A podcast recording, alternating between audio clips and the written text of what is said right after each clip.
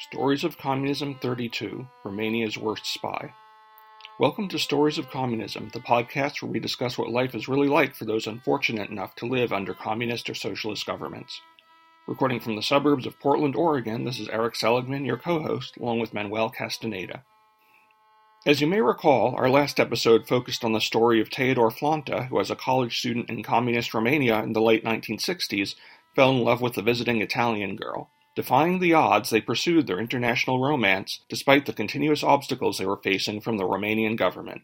In the end, Teodor managed to marry Ariella and emigrate to Italy, though he was only able to get his exit visa by signing an agreement to spy for the communists. The memoir ended when Teodor and Ariella began their married life in Italy in the early 1970s. But half a century later, they're both still alive and well, living in Australia and preparing to celebrate their 50th wedding anniversary among children and grandchildren. So for this episode, Manuel and I have interviewed Teodor about his life after the memoir. We'll hear about how he adjusted to life in the West, his career in international espionage, and his thoughts on communism in the future. Uh, thank you for talking to us. We were very impressed by the the whole story of your life and your wife and and wanted to follow up with yeah. uh, with a story because it was pretty intriguing that after yeah. being a, in a dire situation, you were able to um, uh, to make it better for yourself. Yes, we did, and we are at the end of the world. You see, it took us so, so such a distance to to get better. Yeah, so we are in Tasmania, Australia. Australia. Yeah, and now it's it's. I guess have you celebrated your fiftieth anniversary with Ariella now? Uh, it will be next year in uh, in uh, April. That is that was our uh, clandestine marriage. I mean the uh, the first marriage, the religious one. Wow, so that's that's amazing. All all these years. Uh, I hope my wife and I make it that far. you will, you will. If you put your will into it, it needs a bit of work. Theodore, so how old are you now? I am 74. I'll be in January 75. Oh, you're a young pup. I am, yeah. so I just planted some tomatoes today, so yeah. So because we are in spring, we, we are in spring. Wow, so that that's nice. So now, um, maybe can you tell us a little bit about your life after the end of the book? Um, remember that you uh, left uh, Romania to live with your new bride. Um, what was it like adjusting to the West, and how did you end up all the way in Australia? Well, uh, I think I had a distorted sort of image uh, at the beginning because, uh, uh, as you know, in Romania there was a shortage of everything particularly food. And uh, you had to queue at two, from 2 o'clock in the morning to, to get uh, food items. And um, while in Italy, you know, it was the West, and uh, the day after I arrived in Italy, because I arrived at night, I went around alone, actually, and um, I saw the um, uh, butcher shop not far from where we live. And it was it was unbelievable unbelievable for me because um, you know to get meat in Romania you would uh, have to queue up um, and um, you couldn't get what you wanted and at at a certain point um, they would tell you there is no more left. So you'd have to go home empty handed. What happened after, I got a job in a patent office because my mother in law worked there and uh, for a few months. Then I got another job, but I was working on the black market, okay, because I wasn't a citizen and the Italian law w- wouldn't allow you to to be recorded as a as a normal worker. I was a foreigner still, didn't have the citizenship. and uh, so I got a job in um, a construction company, building company. Mm. And um, I went on for, from there for um, six, six, seven years, worked there. And the opportunity came for us to come to Australia. Mm. through Ariella again, through Ariella again, because she was teaching uh, in a um, high school, but also at the university. Actually, she was teaching Spanish oh, at wow. the university. Mm-hmm. Yes, and uh, they required at Flinders University here in South Australia, the state of uh, South Australia, they required a specialist tut- a senior tutor to teach Italian and Spanish and to be able to use uh, the language laboratory. And Ariella had mm-hmm. done a course of that previously. Uh, and uh, so um, we applied. I mean, she made me apply because she hated bureaucracy and doing the documents. So mm-hmm. we came to, to Australia and our life changed, changed really for the better. Hmm. And then I, I did a master's degree and a PhD, and then I um, um, came to Tasmania alone again uh, for uh, one year and a half to teach Italian here. And then they appointed, they gave me the charge. I mean, they put me in charge of Italian, and Ariella came down here to Tasmania. But, you know, after 15, 20 years, we ended up here because the, they shut the, our department down. I mean, the languages. So, um, but we don't complain. We don't complain. It's okay. And uh, but in in Italy, we had two kids, two boys, and um, we left when uh, one was five and uh, the little one was four. Four. So we came as a family of mm-hmm. four here. Yeah. How how long after you left uh, uh, Romania? How long did it take you to go back? To go back to Romania? Yes. Ah, okay. I went back to Romania the day the the year after because my mother died. She was only forty six, mm. and um, she suffered. Uh, she had she was under a lot of pressure while my father was arrested, and uh, uh, and uh, she suffered a lot. And um, she had a, a, a stroke, which mm. left at 39 years of age, left her half paralyzed, and then uh, she died. And uh, then I went to the funeral alone. Ariella was. Um, expected to give birth, and she gave birth a month after to Francesco, our oh. son. Yes. Very good. Uh, very Italian name. Uh, but then, yes, well, it's the protector of Italy, the, the yeah. patron of Italy. So actually, we had decided that in Romania. You see, if it's a boy, it was going to be Francesco, and if it if it's a girl, it, it was going to be Anna, like my mama. Oh. Oh, okay. Yes. Well, yeah. you know, um, are the uh, uh, are the two cultures uh, much different? Because isn't Romania wasn't it conquered by the Romans, and that's how he got his name? Yes, that's right, and it's been uh, under Romans. Yes, uh, the uh, Trajan, Traiano, no, mm-hmm. conquered Romania in 106 um, after, uh, I mean, AD.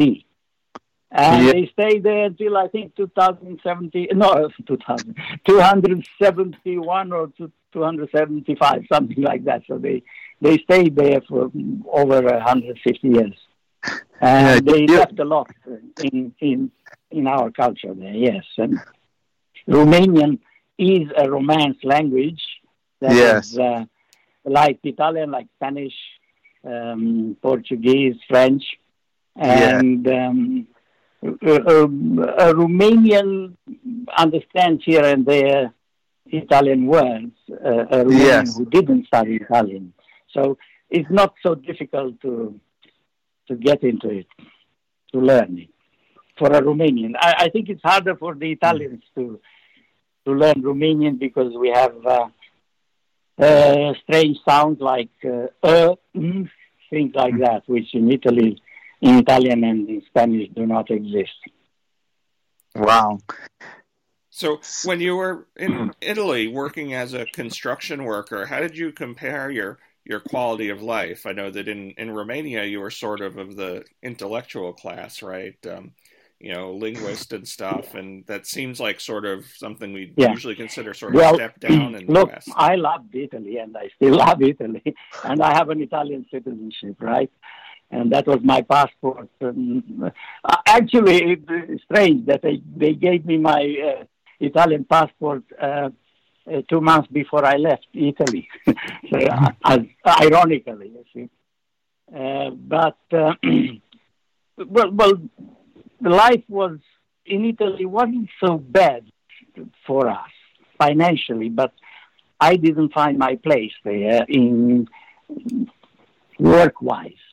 Culturally, it was fine, but uh, work-wise, you know, I was a specialist in Italian. Imagine that, and many of them spoke better Italian than me. I was a foreigner. so, so I didn't have, so to speak, a, a profession. Okay, while mm-hmm. in Romania, um, it would have been okay. In uh, Australia, became okay because Italian became my profession in the end and stood us in good stead, so to speak. You know? So, but but in Italy, I felt comfortable from every other point of view. Only the, the work situation was, and Ariella worked two jobs so uh, it was good for her also that we left. Eventually, have a good relationship with the uh, your wife's uh, family. Oh yes, yes, yes. No, by the time I arrived, uh, uh, her father. Well, her father died in uh, November November seventy one and I arrived in Italy in January 72, so two months after. But we were, we've been married legally in Romania since August 71. Oh. And oh. um, they wouldn't allow me. Her father wanted to meet me.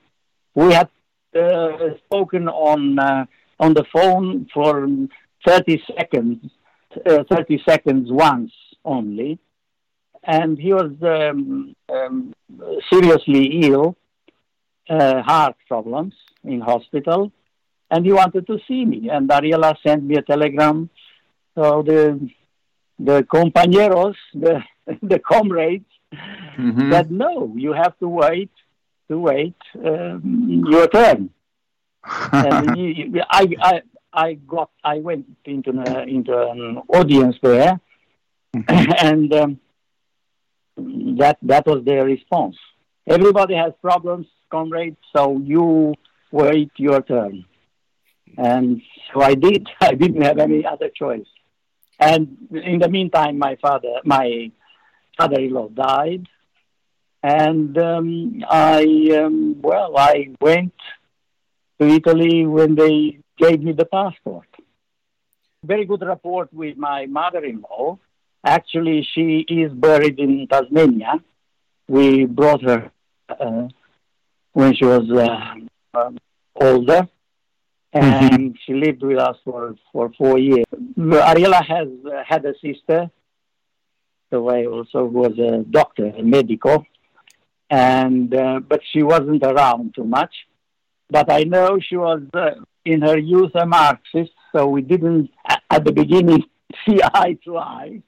Yeah, we tolerated each other. But um, and her brother was in, um, I think, in Norway at that stage, teaching music in a conservatorium.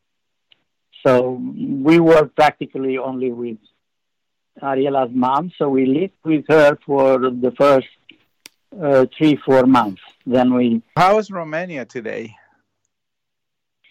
Look, uh, I know only from the papers and from Facebook friends and so on. It's um, a lot has changed in terms of um, people freedom of moving and speaking and that sort of stuff. but a lot has not changed as mentality. And although they call themselves a democracy, um, all parties in the parliament have a lot of people who are corrupt. Mm. So they, um, instead of doing work for the people and for improving their country's um, situation, they pocket the money. You see, it, it's a it's a it's a terrible problem, terrible problem, and people are are old people particularly vote for the old parties, uh, even for the uh, for the yeah for the social democrats which mm-hmm. uh, who are uh, derived from the Communist Party. So these some old people vote for them. So uh, I don't know, and they they steal votes. Dead people vote, and uh, uh, absent people vote, and so on. It's uh, yeah. I think it's a bit all over the world. This this, this stealing votes nowadays. So, yeah. What what what do you yeah. think? Uh, you know, you live this life. Uh, what do you think attracts? Uh, what is it that makes communism attractive to so many people? Even here in the United States and in Italy, yeah. there are a lot of people that are sympathetic to communism. What what is it? Well, I'll. Uh, I think a lot is that uh, propaganda sticks with with with some people, right? Mm-hmm. Uh, and the others who believe only half of it, they aspire to become manipulators of others and live on their uh, on their accounts somehow. It's I don't know. People are are um, there. There are a lot of people I think in the world who tend to believe others, and um, yeah, then they and the communism as such um, promise much more than other parties or other ideologies who sort of try to commit you to do good things and so on. Uh, uh, and they, they look after their people. I mean, the, and at the expense of the majority. They don't care about the majority, really. I mean, in Romania, under communist, communists, there were a few thousand people who lived very well, and the rest, all the population, was living like sort of slaves. Mm-hmm. But, uh, but a society like that cannot um, evolve because people who, who are under the bosses, they tend to work less. They don't have that drive. They don't have the incentive uh, mm-hmm. for work. So, because anyway, at the end of the month, you know, the salary comes, and you know, it's it's little. Okay, we'll do it little, and things like that. So things perpetuates like that. I mean, you you live a a, a, a life of um, sort of um, inertia. Uh, you have dreams, but many of your dreams do not um, come true. So at then then at, at at one stage you resign and try to do what you can to survive.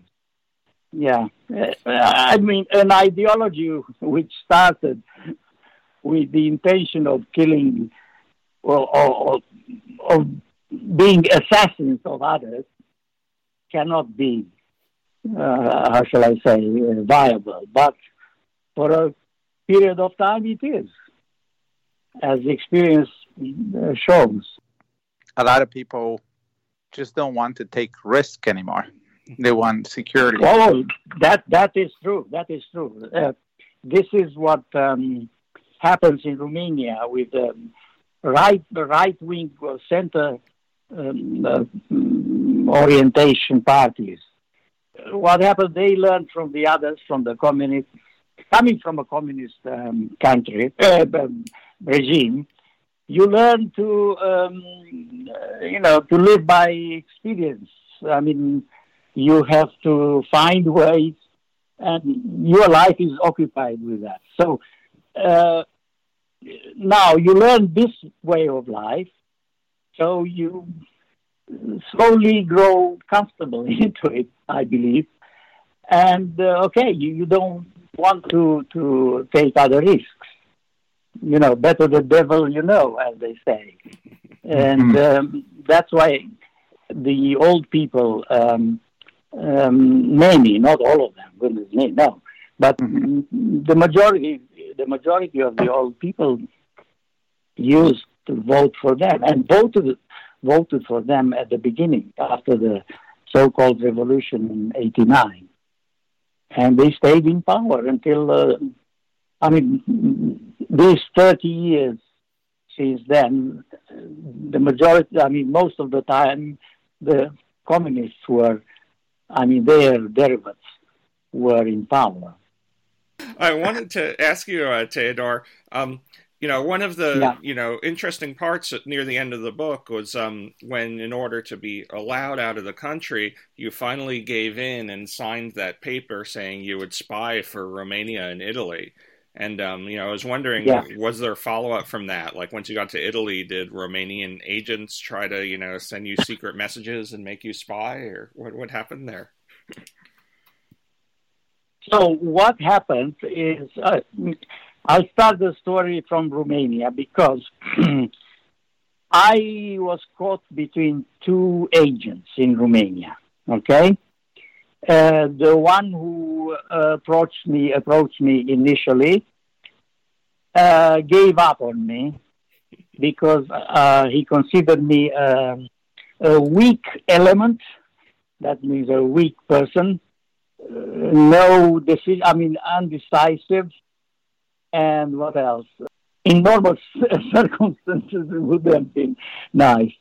Uh, yeah, practically after two two goes of me, two meetings with me, um, he said, I'll call you, but he never called back.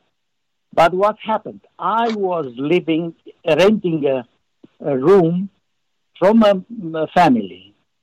He was a vet, vet, veterinary surgeon, but working, uh, he said, in a ministry there, agricultural ministry in Bucharest, right, in Romania. Mm, yes. And they had they had a daughter married in Italy just moved to Italy uh, six months before. So uh, we talked a lot. I was curious about um, life in Italy and how they did and things like that. And Ariela had met them also, him and his wife, and they got fond of Ariela. Everybody did in Romania. So, in my talks with him, he started sort of uh, uh, working on me, saying, well, it's not as bad as you think. Uh, if you don't sign anything with the Securitate, I don't think that will count for much, and things like that. So we became very good friends. But what happened, um, I found out only now in 2014, is that uh, uh, he was against his daughter's marriage to the Italian guy. Now, the and then the Securitate opted him. I mean, brought him in as an agent and sent him to some training school. And he knew all my stuff with Ariela, and he proposed himself.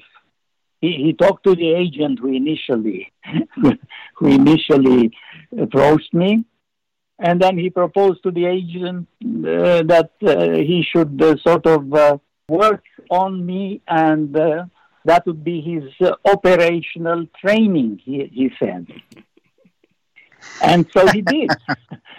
and and but but then listen to this. Then I was living. I had the, you know the Ardelans, the Ardelans which you see in the book there, the family uh, who actually loved me, and they, I, I would visit their, their house every second day because they were close to the university.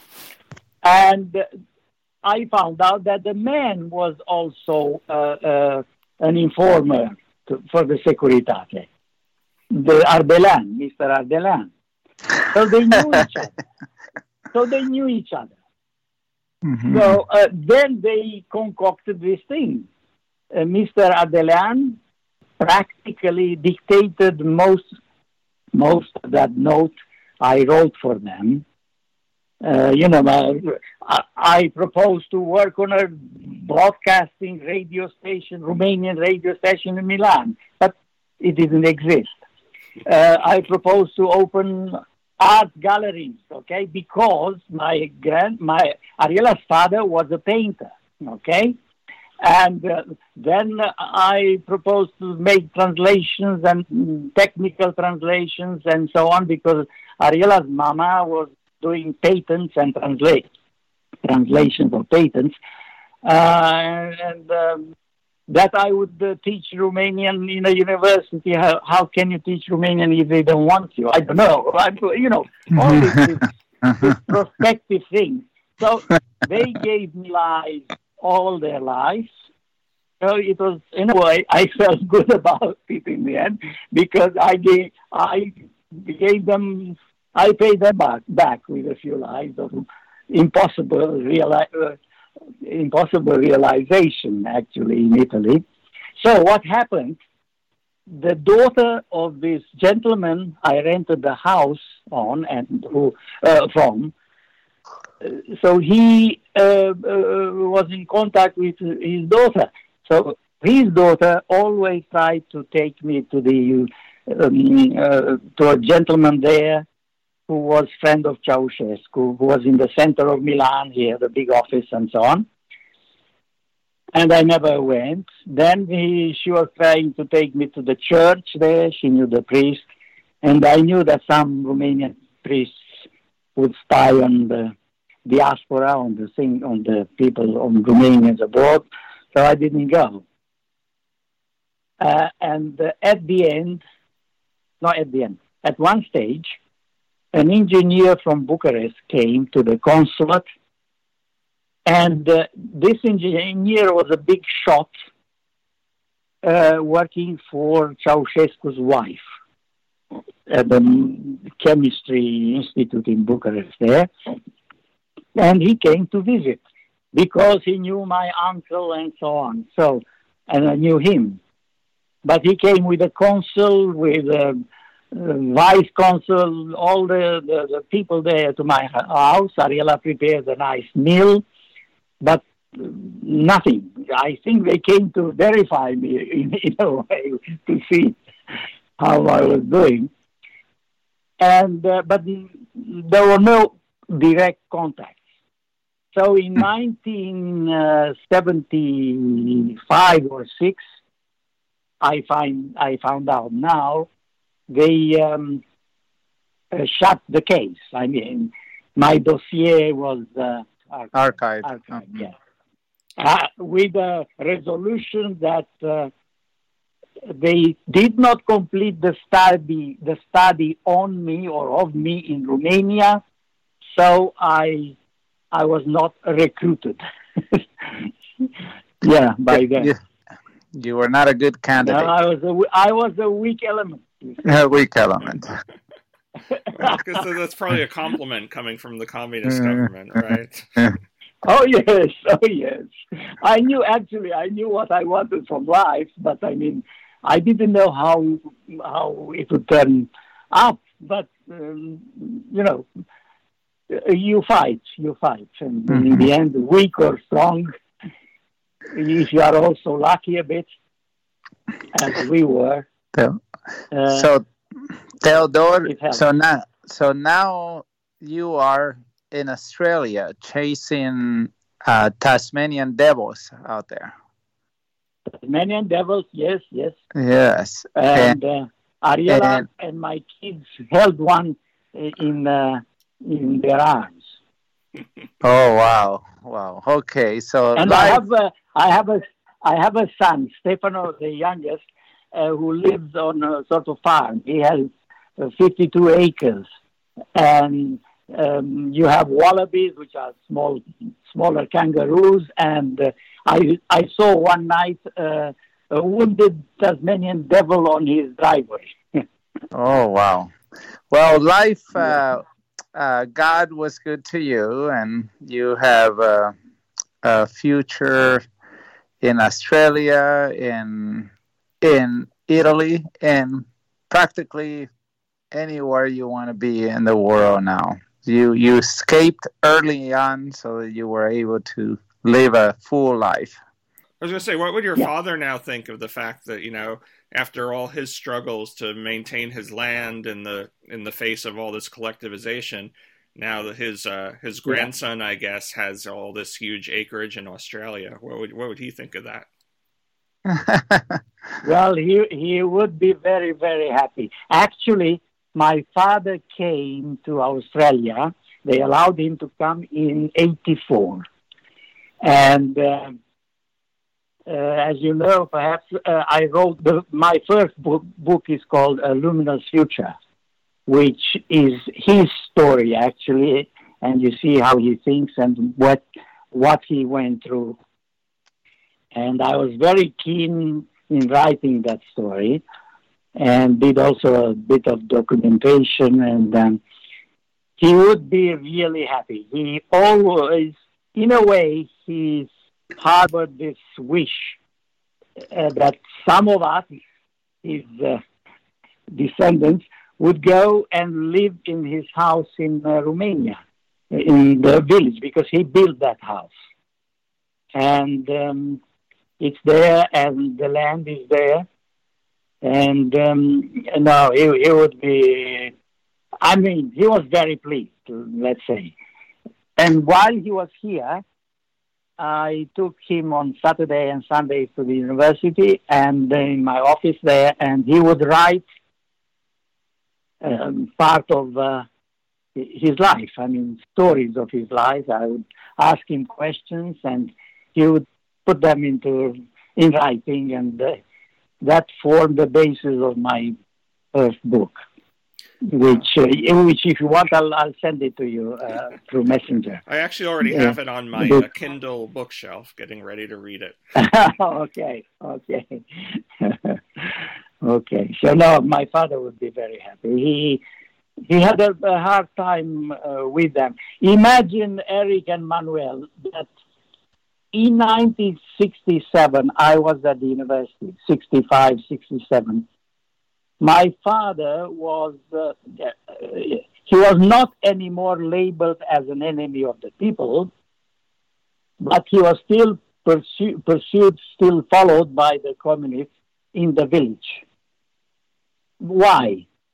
Because in 1946, uh, uh, just before the communists took over, he and other 13 um, people from the village wanted to, wanted to found to create a, a, a local organization of the uh, National Peasant Party in Romania. Okay, it was legal at that stage, and they pursued him in 65, 67 because of that. Of that, to see what